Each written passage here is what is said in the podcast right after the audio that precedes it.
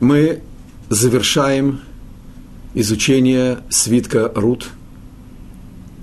И мы касались на прошлом занятии того, что Босс в тот великий сокровенный день, когда он успел реализовать свое предназначение с такой решимостью, с такой дерзостью, которая зашифрована в его имени, Боас, Беос, посредством дерзости, решимости, могущества души, он уходит из этого мира и оставляет новую жизнь. И еврейский народ принимает шаг своего лидера, необычный шаг, дерзкий шаг, возвышенный шаг – не только с пониманием, а с благословением. Поколение Боаза и Рут видят в этом возвышенном браке возвращение еврейского народа к службе Богу. Благословляют рождение Оведа,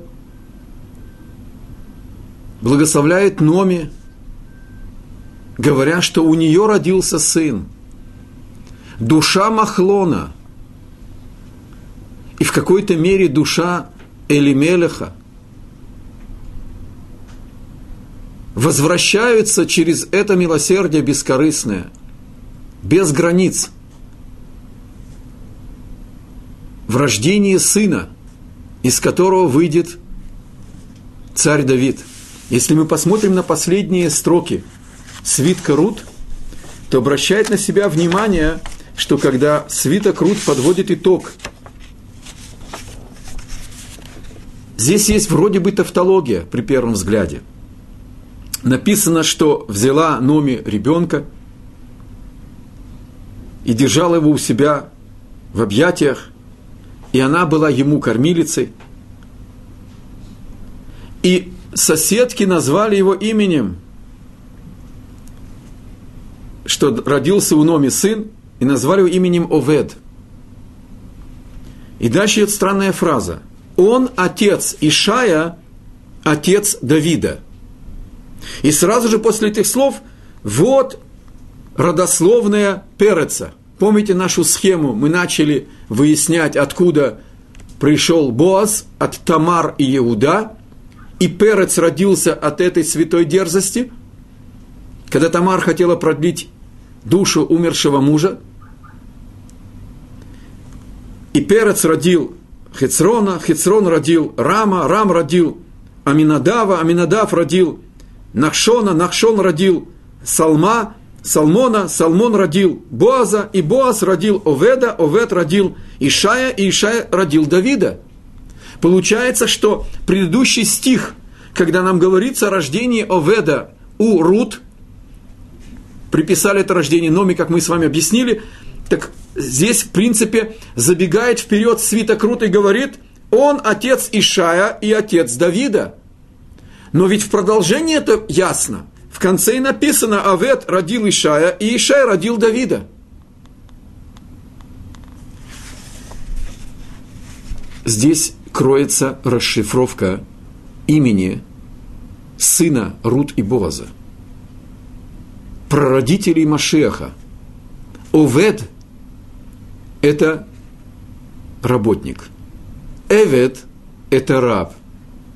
Как известно, все от великого русского языка – работа, раб. В Талмуде сказано, что есть различие принципиальное между праведным человеком и негодяем, и между служащим Богу и неслужащим Богу. И там используется слово «овет», работник. Это, повторяю, то же слово «эвет раб». В принципе, спрашивает Талмуд, это вроде бы повторение. Понятно, что праведник, он отличается принципиально от негодяя. И понятно, что тот, кто служит Богу, он же включен в понятие праведника – а кто не служит Богу, он уже включен в понятие негодяя, грешника, преступника. Отвечает Талмуд, вторая часть этой фразы не касается негодяев и праведников. Она касается только праведников. Человек может быть праведным. И он может выполнять все заповеди Бога. И ничего не нарушать. И все-таки он не считается служащим Богу. Потому что Овед Ашем, раб Бога, это человек, который находится в состоянии выше, чем просто праведность. Это когда я неформально знаю все законы Бога, и я их соблюдаю. Как повелительные, так и запретительные. Когда человек живет всем своим естеством волей Бога. У него нету ничего своего. Если мы вернемся к тексту свитка Рут, и мы увидим, как Рут сказала Номи, после того, когда она ее послала в эту сокровенную ночь, переступить через все свое «я», через все законы скромности, которым она научилась от Номи, которые она приняла как новую форму жизни. Она сказала, все, что ты мне сказала, я сделаю. Но там нет слова «мне». Написано, все, что ты сказала, сделаю. То есть, как будто бы нету мне, нету я. Рут говорит Номи, я без себя, без моего я, без вопросов, без сомнений, без каких-либо расчетов, полностью сливаясь с волей Бога.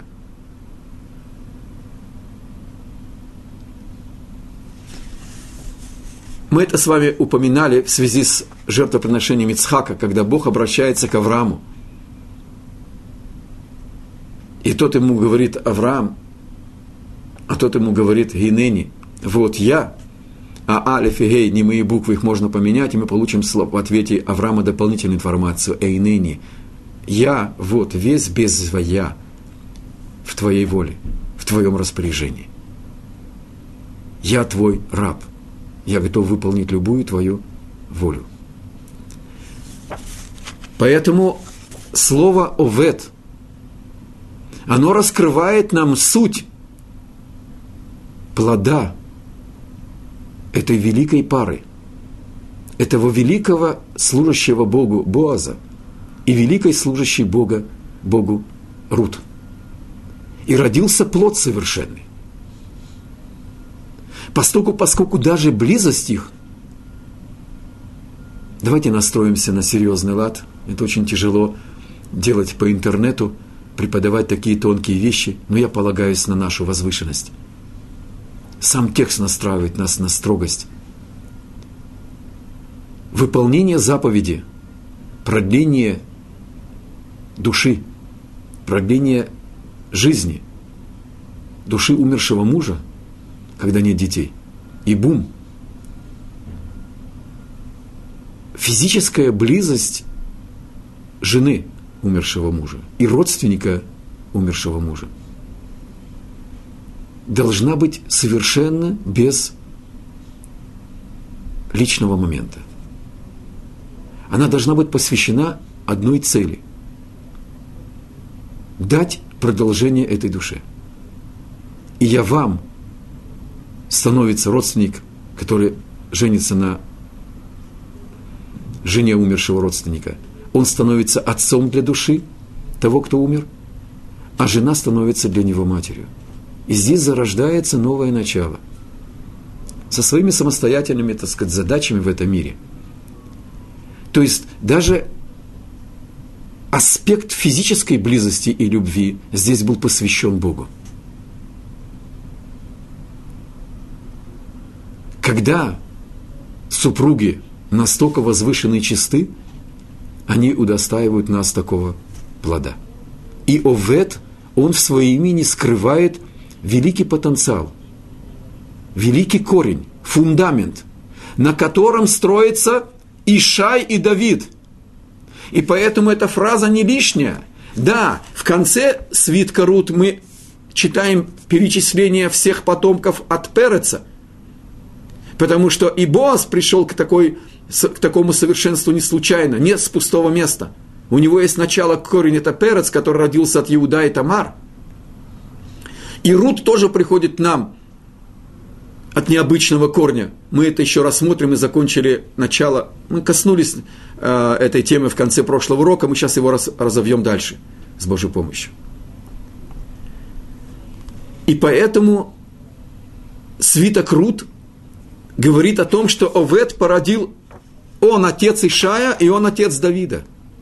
Ишай, он закончил свою службу Богу без единого греха, и если бы не было грех первого человека, должен был бы не умереть. И царь Давид, он родоначальник семени Машеха. Царство колена Иуда. И они реализуют этот фундамент, который получили от Боза и Рут, и который зачал, начал Овед. А последующий список тоже требует объяснения. Можно было просто написать, вот родословная Переца, Хицрон, Рам, Аминадав и так далее. А здесь получается тоже повторение. Перец родил Хицрона, Хицрон родил Рама, Рам родил Аминадава. Повторение этих имен подчеркивает, что каждое из, каждое из звен, звеньев, каждое звено этой цепочки, они внесли свою лепту, свой вклад особый, уникальный, неповторимый в строительство общей души еврейского народа у нас нет возможности в рамках нашего, нашей темы рассматривать это более подробно. Я только, может быть, маленькими штрихами укажу направление этой мысли. Нахшон бен Аминадав кинулся в воду, когда египетская армия преследовала евреев, а вода не расступилась, а он пошел, и потом он заставил воду расступиться. И мы знакомы с Боозом, Ишай и царь Давид. Повторение, оно тоже здесь не лишнее.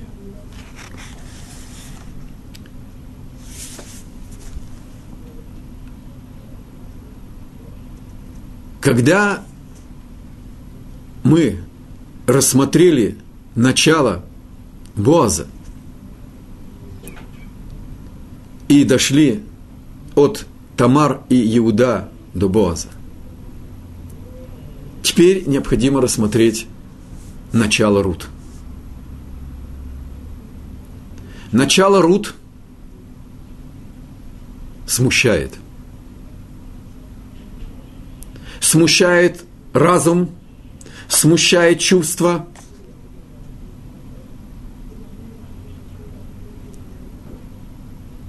Проматить Машеха начинается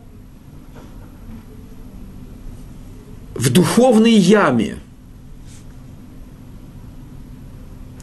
в Содоме и Геморе, где человечество опустилось на самый низкий уровень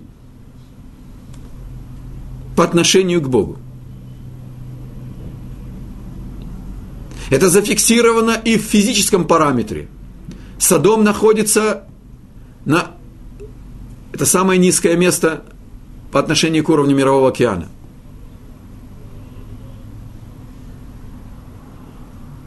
И через близость дочерей с отцом. Страшный. Непозволительный ни в каких условиях грех. Противоречащий природе, естеству и законам Бога. Является началом народа, Моавитян, имя которого намекает на от отца. Муав, Миав, от отца. И из этого народа выходит Рут. Давайте расширим еще рамки нашего рассмотрения, чтобы получить полноту картины. Когда старшая дочка Лота – которые спаслись чудом от наказания, когда Бог уничтожил Содом и Гемору, скрылись в пещере, потому что боялись даже быть в том городе, который был вне наказания, все-таки не боялись остаться в нем, и оказались в пещере.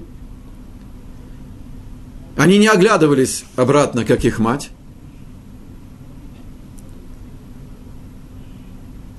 И две дочери Лота пришли к выводу, что мир разрушен. Что в мире остался их отец и они. И мы с вами рассматривали, что они научились от самого Творца этой святой дерзости.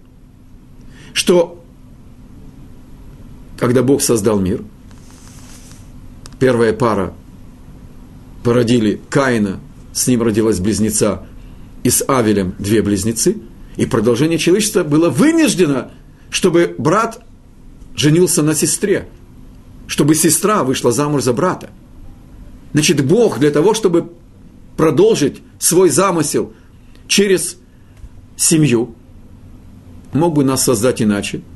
Делились бы делением клеток, как амеб, или семенами, как деревья опыляются.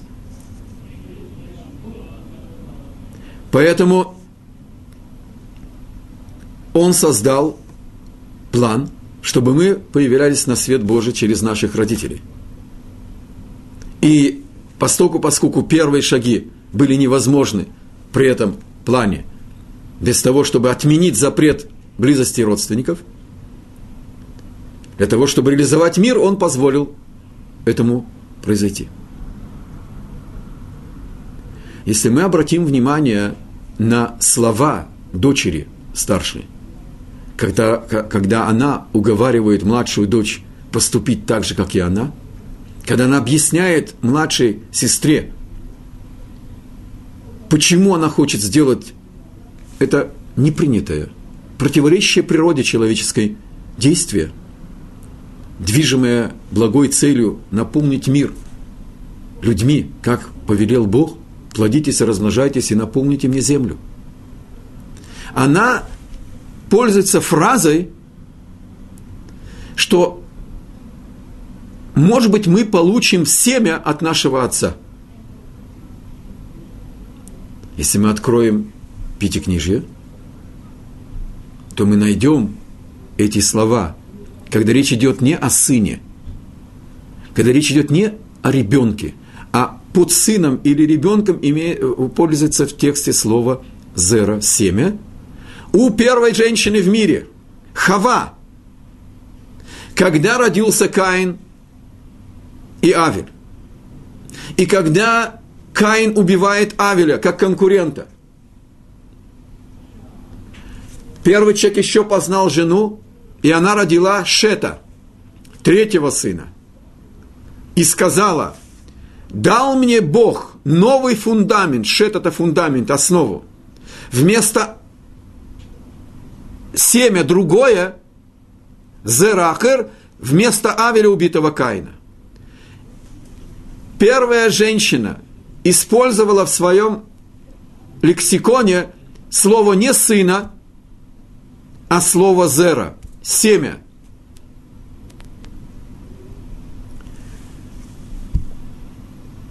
Сын – это понятие частное.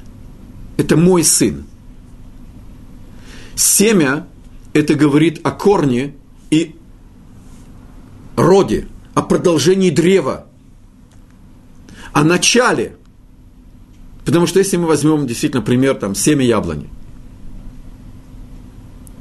в этом семени находится бесконечная сила – произвести бесконечное число деревьев.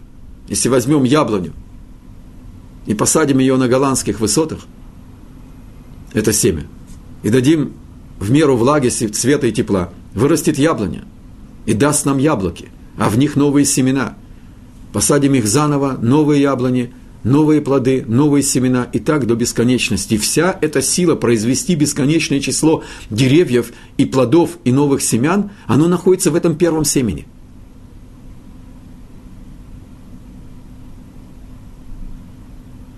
Имеет ли какую-то связь, что начало человечества ведет ведется не от Каина, который решил своей дерзостью заставить Бога выбрать его продолжением человечества и убивает Авеля.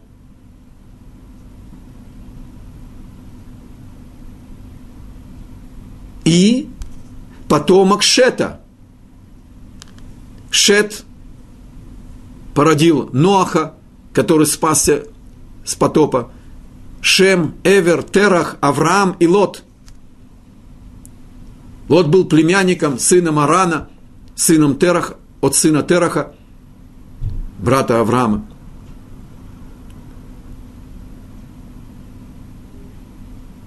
который далек от совершенства, имея в виду Лота.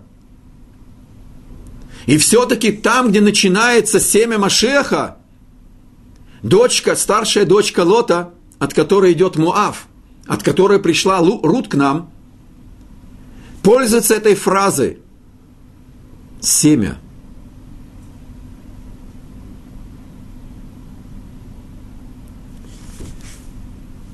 Оказывается, поступки людей, их работа, она плод их решений, их сомнений, их мужества или их слабости. Но человек в этом мире овет Ашем. Он на службе у Бога. Эвет Ашем. Он раб Бога. С сохранением свободы выбора. Она ограничена нашим бытием, бытием. Рожденный ползать, летать не может. И все-таки у нас есть очень широкие рамки для самовыражения. И все действующие лица в этом пророчестве, они действовали уникальным образом. И каждый выбрал свой путь и свои средства – оказалось, что все они находятся в русле глобального замысла божественного провидения. И давайте посмотрим, как Бог задумал человечество и как Он дал ему возможность исправить то, что испортило человечество своей свободой выбора, и как замысел Бога, он проецируется через дела людей. Каин бунтует против Бога. Это первый бунт, дерзкий. Когда Бог обратился к Каину после убийства Авеля, мы не слышим ни раскаяния, ни сожаления. Ни прощения никто не просит. Дерзость, а что я сторож Барату своему? На вопрос, где Авель, брат твой? И когда он увидел, что Авель ему конкурент, он просто его убил. Он даже не умел убивать не знал, как это сделать. Из этого бунтаря не может выйти семя Машеха. Из этого бунтаря не может выйти корень, фундамент продолжения человечества.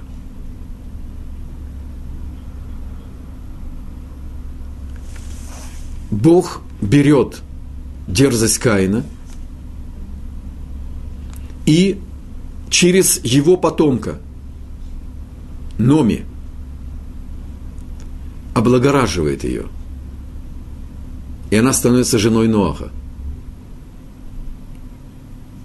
И Шет вместе с исправленным, исправленным корнем Каина дает продолжение человечеству. Три сына Ноя после потопа Шем, Хам, Ефет, Шемиты, Хамиты и Ефиты – это три русла общечеловеческой истории. Но у Ноаха есть также и корень Каина. Потому что Номи, слегка, Наама – это, Наим – это приятность. А приятность кому-то включает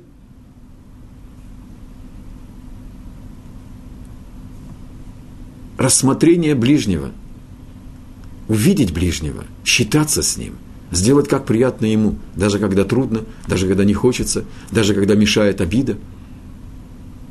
Это было исправление активности Каина, который выдвинул концепцию «я действую, как я хочу», а Бог себе Он знал, что есть Бог. А я по себе. Что можно и без Бога строить города. И Каин построил первую городскую цивилизацию в мире. Но она была бездушной, бесчеловечной. Взял Бог активность Каина и через круговорот души Каина пытается и ее исправить.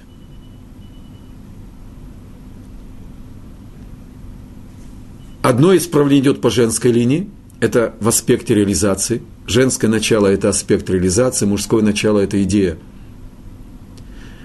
Круговорот души Каина появляется в нашем виде, в мире, в личности Итро. Итро был академиком по всем видам идолопоклонства. И он был один из трех мудрецов, которых фараон вызвал на совет, и это мы начали рассматривать на прошлом уроке. Немного подержу вас в напряжении, и сейчас нам станет ясно, как это связано с Рут. Потому что вроде мы выходим сейчас из канвы Лота и его дочерей. И родившийся Муав был родоначальником народа Муавского, из которого вышел, вышла Рут. Итро дал совет не трогать еврейских детей. Фараон его хочет наказать за такую дерзость. Он не спрашивал, что ему делать, он хотел только, чтобы подтвердили его план геноцида. А Итро его предупредил, что это особый народ. Его судьба не случайная. И тот, кто поднимает руку на еврейский народ, мера за меру получает поднимает меч, от меча погибает. Другим путем, тем путем же и будет наказан. И когда армия фараона тонет в воде, а еврейских детей топили в воде по замыслу фараона, который знал, что Бог обещал больше не наводить потоп, и решил схитрю, он боялся слов Итро – он боялся еврейского Бога, хотя не совсем понимал, кто это или что это. И он решил схитрить. Бог тоже умеет хитрить. Потоп не затопил фараонов. Не пришла вода на, под, на них. Они пришли в воду. Их привели в море, а потом замкнулась вода над ними. И когда Итро увидел суд Божий, как армия фараона и фараон тонут именно в воде, он пошел и сделал гиюр. Приходит к своему зятю Моше, и он рассказывает, Моше рассказывает Итро дополнительные чудеса, которые явил Бог в мире через казни египетские. И тогда Итро делает вывод всей своей жизни. А он был пытливой душой и искал истину. То, что он перепробовал все виды идолопоклонства, было не просто прихотью. Он искал истину, он искал суть. Это потребность человеческой души – жить осмысленно. Ответить на вопросы своей, загадки своей души. О смысле нашей жизни. И тогда он резюмирует свои поиски и то, что он услышал от Моше, своего тестя, э, зятя, и говорит «Гадоль Ашем Микола Элохим» – что Бог – сила всех сил, Он выше всех сил. Все силы Он знал. Там употребляется слово «элогим», как имя идолопоклонства, сил в мире.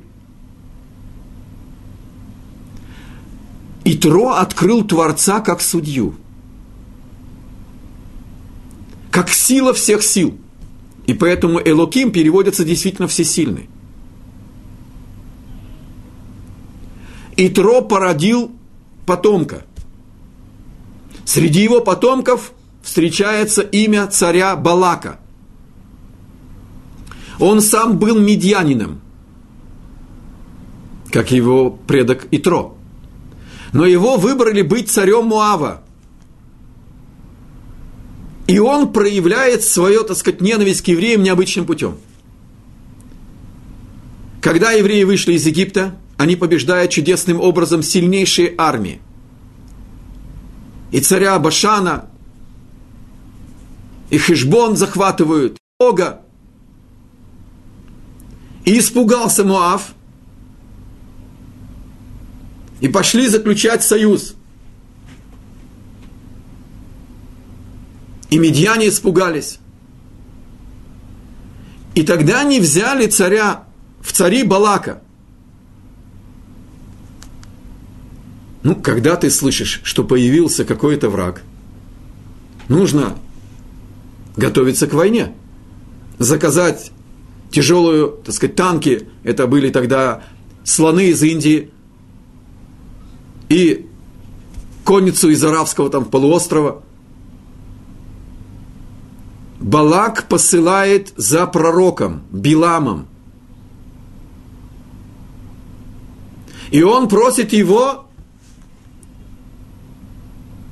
помочь ему уничтожить еврейский народ божественным судом. Силой Элоким – Потому что Балак знает полной верой, что только Элаким может нас уничтожить, что волос головы еврея не упадет, если он этого не заслужил, если он не согрешил, и ни фараоновская лучшая в мире армия не поможет, и не семь великих народов, и не две тысячи лет изгнания, и не нацизм, и не большевики, и не арабский террор.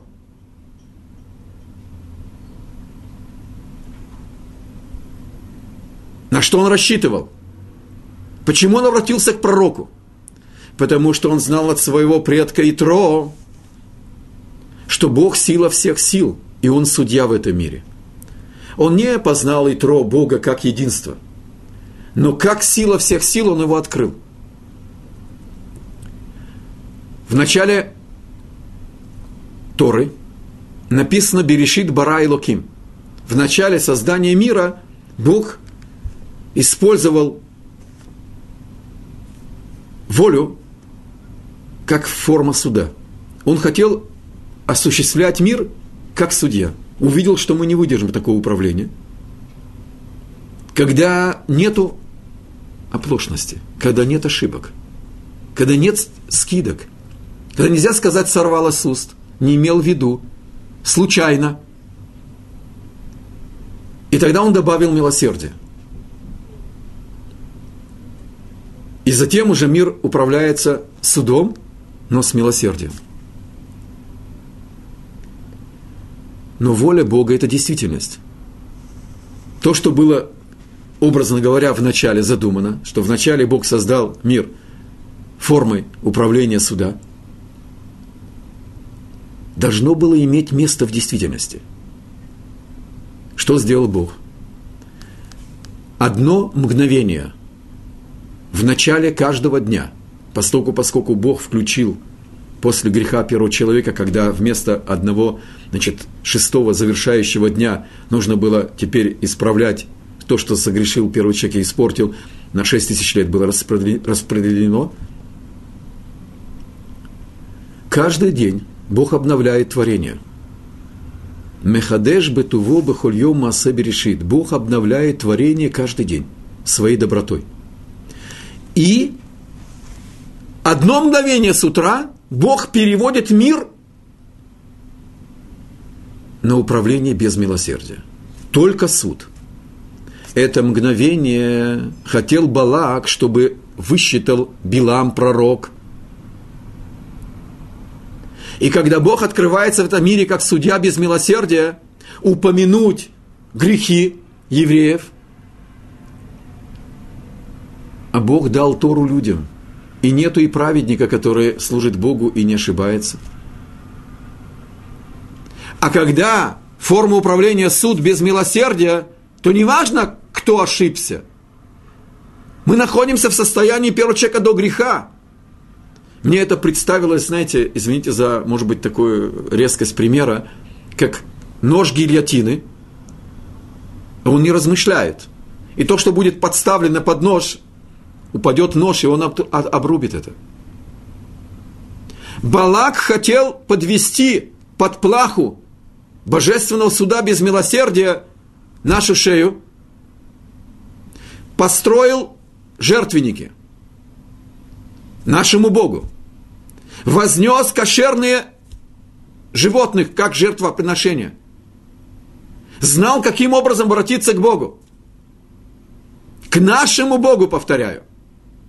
Потому что он полной верой знал, что только Элоким Яхоль, только Бог может нас, не дай Бог наказать.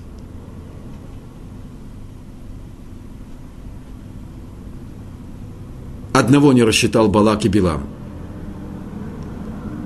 Бог установил порядок в этом мире для нас, но его этот порядок не ограничивает.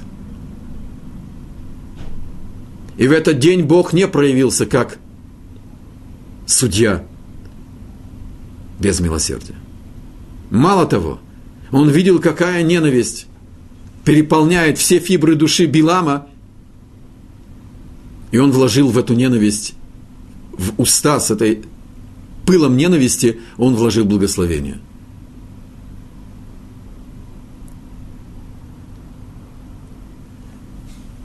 От Балака ведет свою родословную по одному из комментариев папа Рут и Орпа. Эглон, царь Муава. И он тоже наследует от своих предков понятие Элоким. Итак, напомним, Каин не считается с Богом, дерзит, убивает, когда считает, что так ему нужно. Его дерзость проявляется через круговорот души в Итро – и Тро ищет Бога, которого как бы Каин убрал из своей жизни, не считался с ним. Идет от обратного, ищет во всех других силах в мире. Звезды, явления природы, колдовство, шаманство, гадание, астрология – и приходит к понятию, что Гадоля Шем Миколя Элогим, что Бог, Он сила всех сил, что в мире есть Творец, в мире есть судья, есть в мире руководящий всеми силами. И это понимание перешло к Балаку. Пусть в отрицательной коннотации. И все-таки он знает полной, полной верой, полным знанием, что только Элоким может нам. причинить какую-то беду. А как это проявилось у Иглона?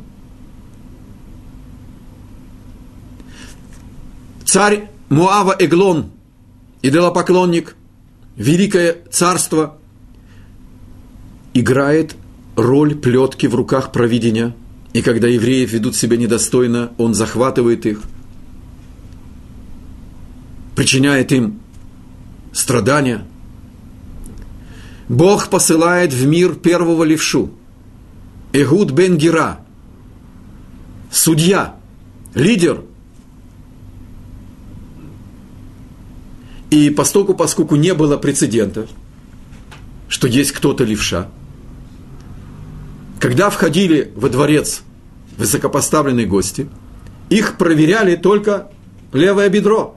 Отсюда вытаскивается меч – Эгуд бен Гера, родившийся первым лишой, сделал укороченный меч и взял меч обычный и сделал меч более короткий на правом бедре.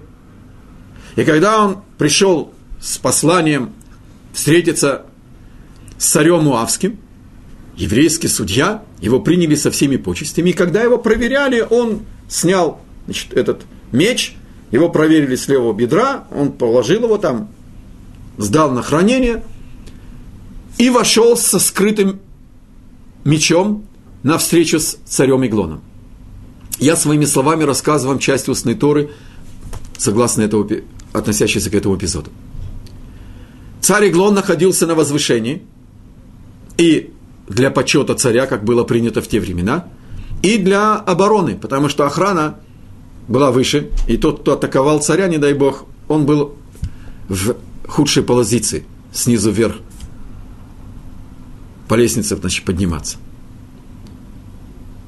Царь Иглон отличался особой тучностью тела.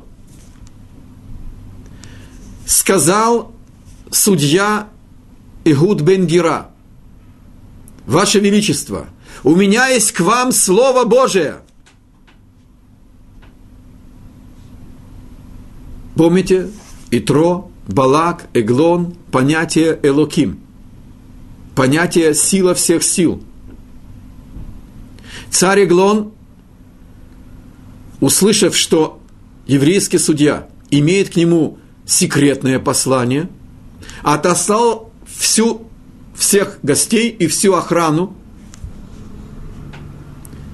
и стал подниматься, поднимать свои телеса в, в троне в честь имени еврейского Бога,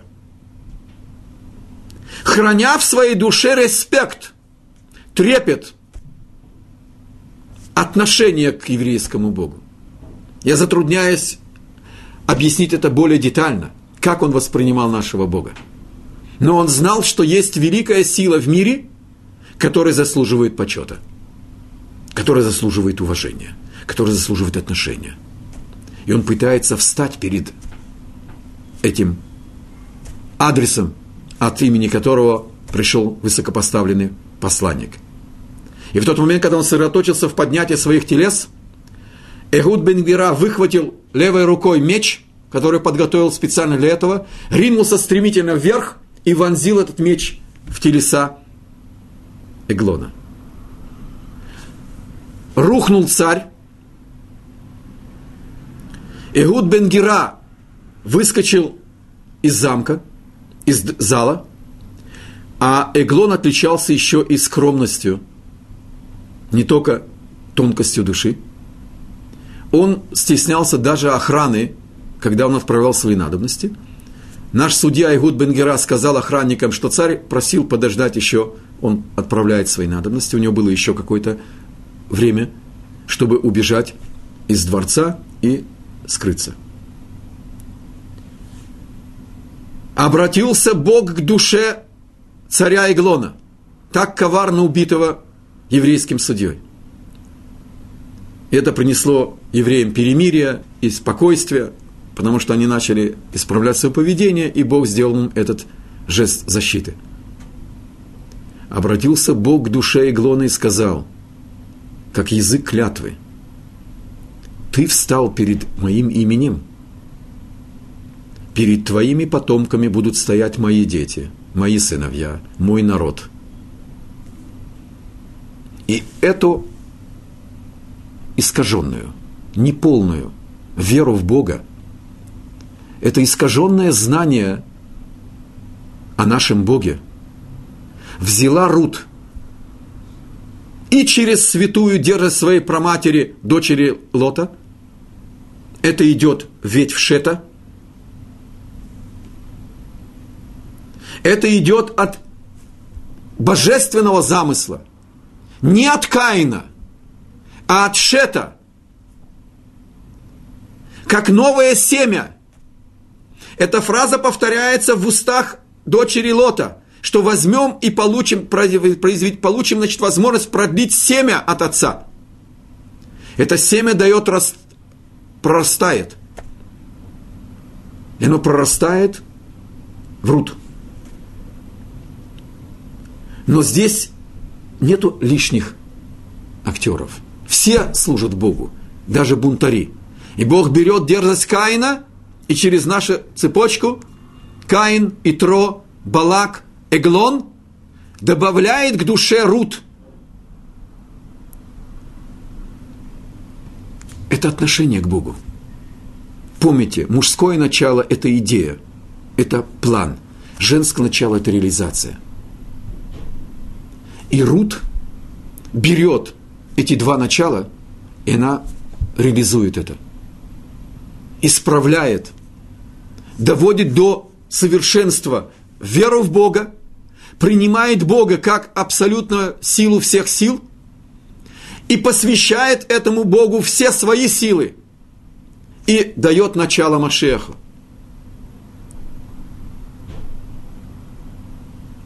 Почему Машех должен был начаться из абсолютного минуса? Потому что он должен исправить весь мир. Он должен охватить своим, своей сутью все миры, все уровни мира. И именно в доме, в Содоме, где человечество упало ниже всех возможностей – не просто были рабами страстей, не просто вели себя всепозволительно, а осмысленно, хладнокровно, исходя из знания, решили выкорчевать, с корнем вырвать из мира понятие милосердия, взаимопомощи, милости, мил, милость и, и, и принятие гостей. Жена Лота протестовала не только потому, что была жадной, ей не хотелось делиться хлебом с гостями – она протестовала и говорила Лоту, ты у меня в доме вводишь гостеприимство, этого я не позволю. И мы с вами об этом говорили более детально на прежних уроках. Это место должно было опустить людей. Лот женился на сдомянке, да еще с такими задатками тоже заразился этой всепозвольностью. Но Лот несет в себе искорку Шета. Он несет в себе искорку Ноаха, и Шема, и Эвера. Он несет в себе искры души воспитания Авраама. И эти искры, они пробиваются в душах его дочерей. И его старшая дочь проявив действительно духовное мужество. Ведь когда ты находишься в, таком, в такой клоаке духовной, и ты не запачкался, это чудо. Это действительно величие души. И вот это величие, преодоление этого минуса, это и есть ответ на наш вопрос. Машиах должен преодолеть самое-самое-самое страшное удаление от Бога – Самую страшную грязь он должен очистить. А тот, кто никогда не опускался в это болото, он никогда не приносил туда свет. А души, которые были в этом минусе, в этом падении, и они сохранили этот свет и осветили эту тьму, они-то и могут дать то, что необходимо Машеху.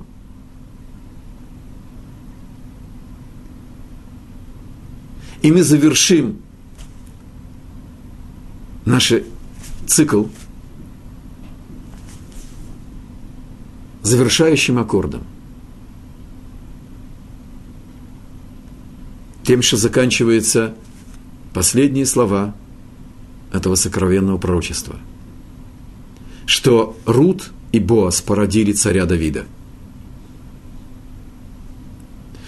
Но у царя Давида есть свой антипод, которого породила Орпа, сестра Рут.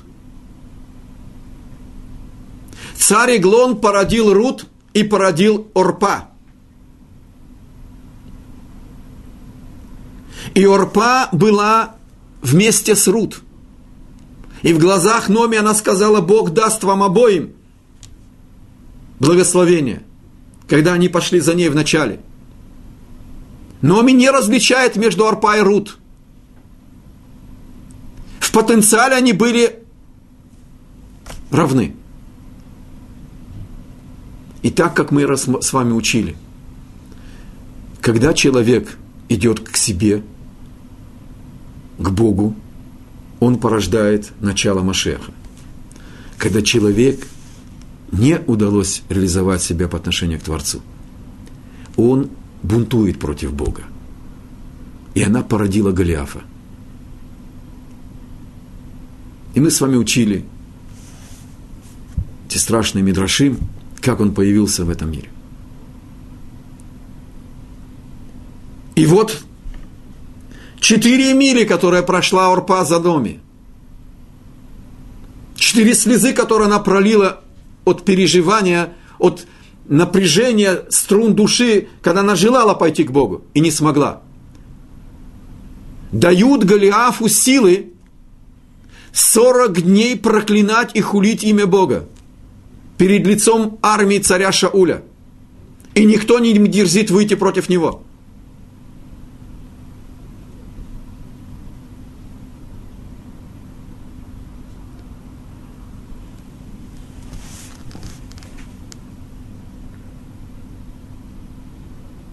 То есть Торпа заслужила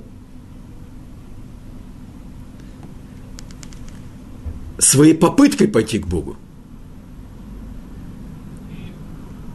Быть обвинителем еврейского народа тоже нужно заслужить.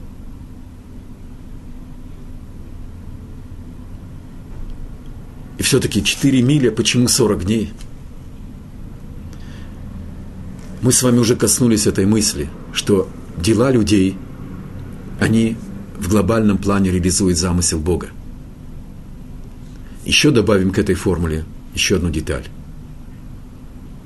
А воля Бога проецируется более частным образом через действия евреев. Евреи согрешили золотым тельцом.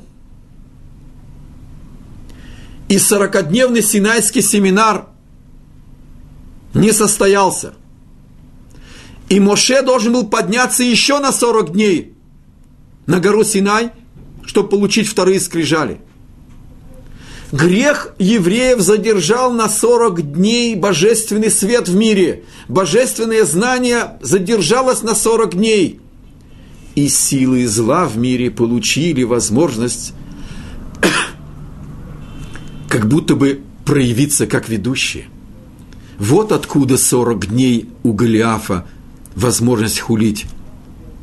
Да, есть заслуга Орпа, чтобы он бы выполнил роль обвинителя еврейскому народу.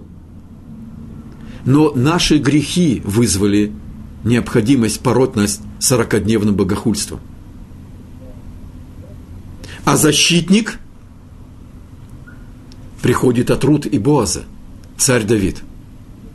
Долго мне не давало покоя выражение Голиафа – когда он стоит перед еврейским народом и хулит имя Бога, он объявляет о себе, Ха, вы жалкие рабы, помните наш урок, да? Овет Ашем, Эвет Ашем, раб Божий. Вы ограничены, вы не, зна... вы не можете есть, что вы хотите, вы не можете пить, что вы хотите, вы не можете работать, когда вы хотите. Вы ограничены, вы слуги Бога, вы рабы Бога. А я плешти.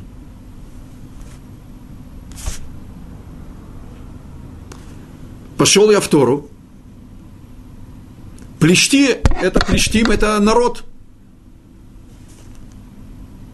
Когда появляется первый раз это имя в Торе, это оказывается народ мамзеров. Каслухим и Кавторим было два народа, которые обменивались не только товарами, но еще и женами. И из этого блуда вышел этот народ. Меня это не удовлетворило.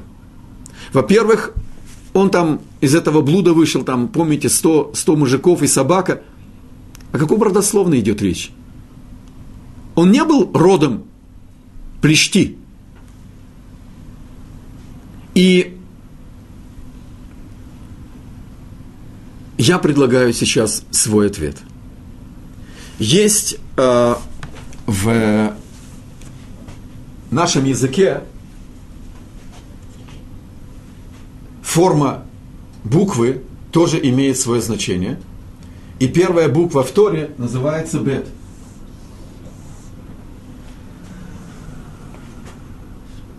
Она представляет собой тупик. Войдешь сюда и все, ограничен.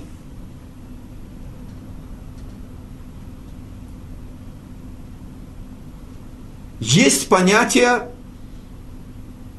сквозной проход.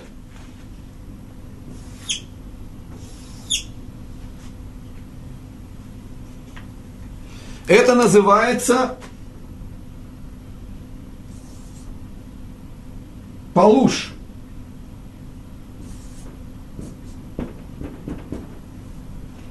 Полуш – это и есть корень плещти. Вот, может быть, что имел в виду Голиаф.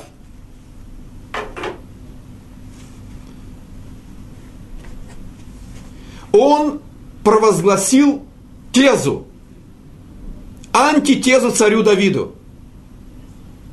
Буква Бет – это кредо еврейской Торы. Это личность, и она ограничена. Выше не прыгнешь. Нельзя знать, что было до физической формы мира. Маленький хвостик. Тут Алиф – это Бог.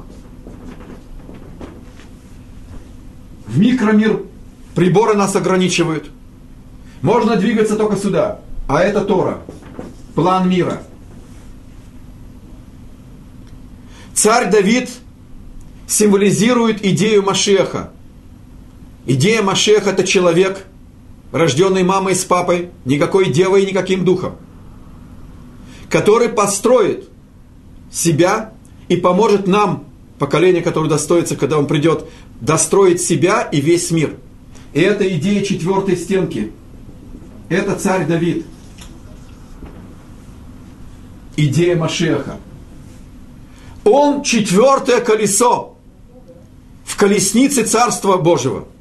Это каббалистическое понятие управления. Меркава – это колесница, карета, но она состоит из слов сочетания. Это духовный порядок в мире. Обратите внимание, какая красота. Это Авраам, это Ицхак, а это Яков.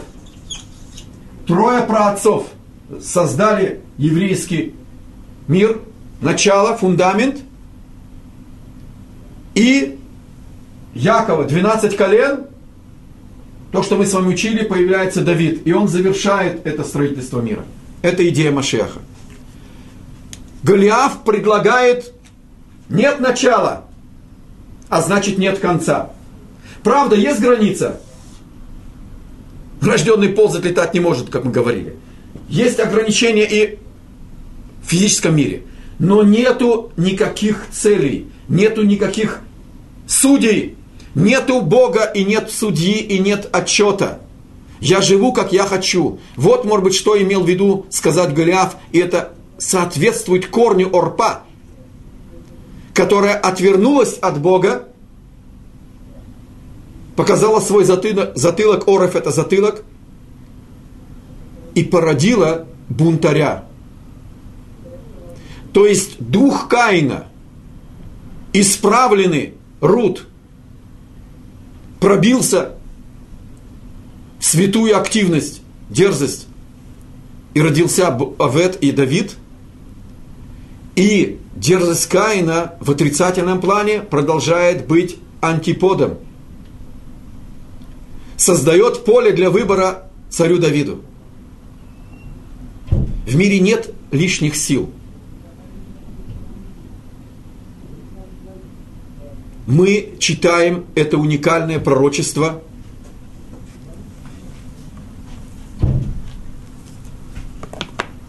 В день нашей избранности, когда мы получаем Тору как план жизни, когда мы клянемся верности Творцу, когда мы берем на себя быть рабами Бога – и в этот сокровенный возвышенный день нам напоминает пророчество, что мне были самыми-самыми, и что нам надо было брать возвышеннейшую душу из этого страшного удаления, чтобы получить вторую половину, началу Машеха. Дай Бог, чтобы мы бы удостоились в нашем поколении, чтобы пришел Машех, Бен Давид – рожденный Бозом и Рут – и чтобы мы бы увидели своими глазами строительство храма. Amém.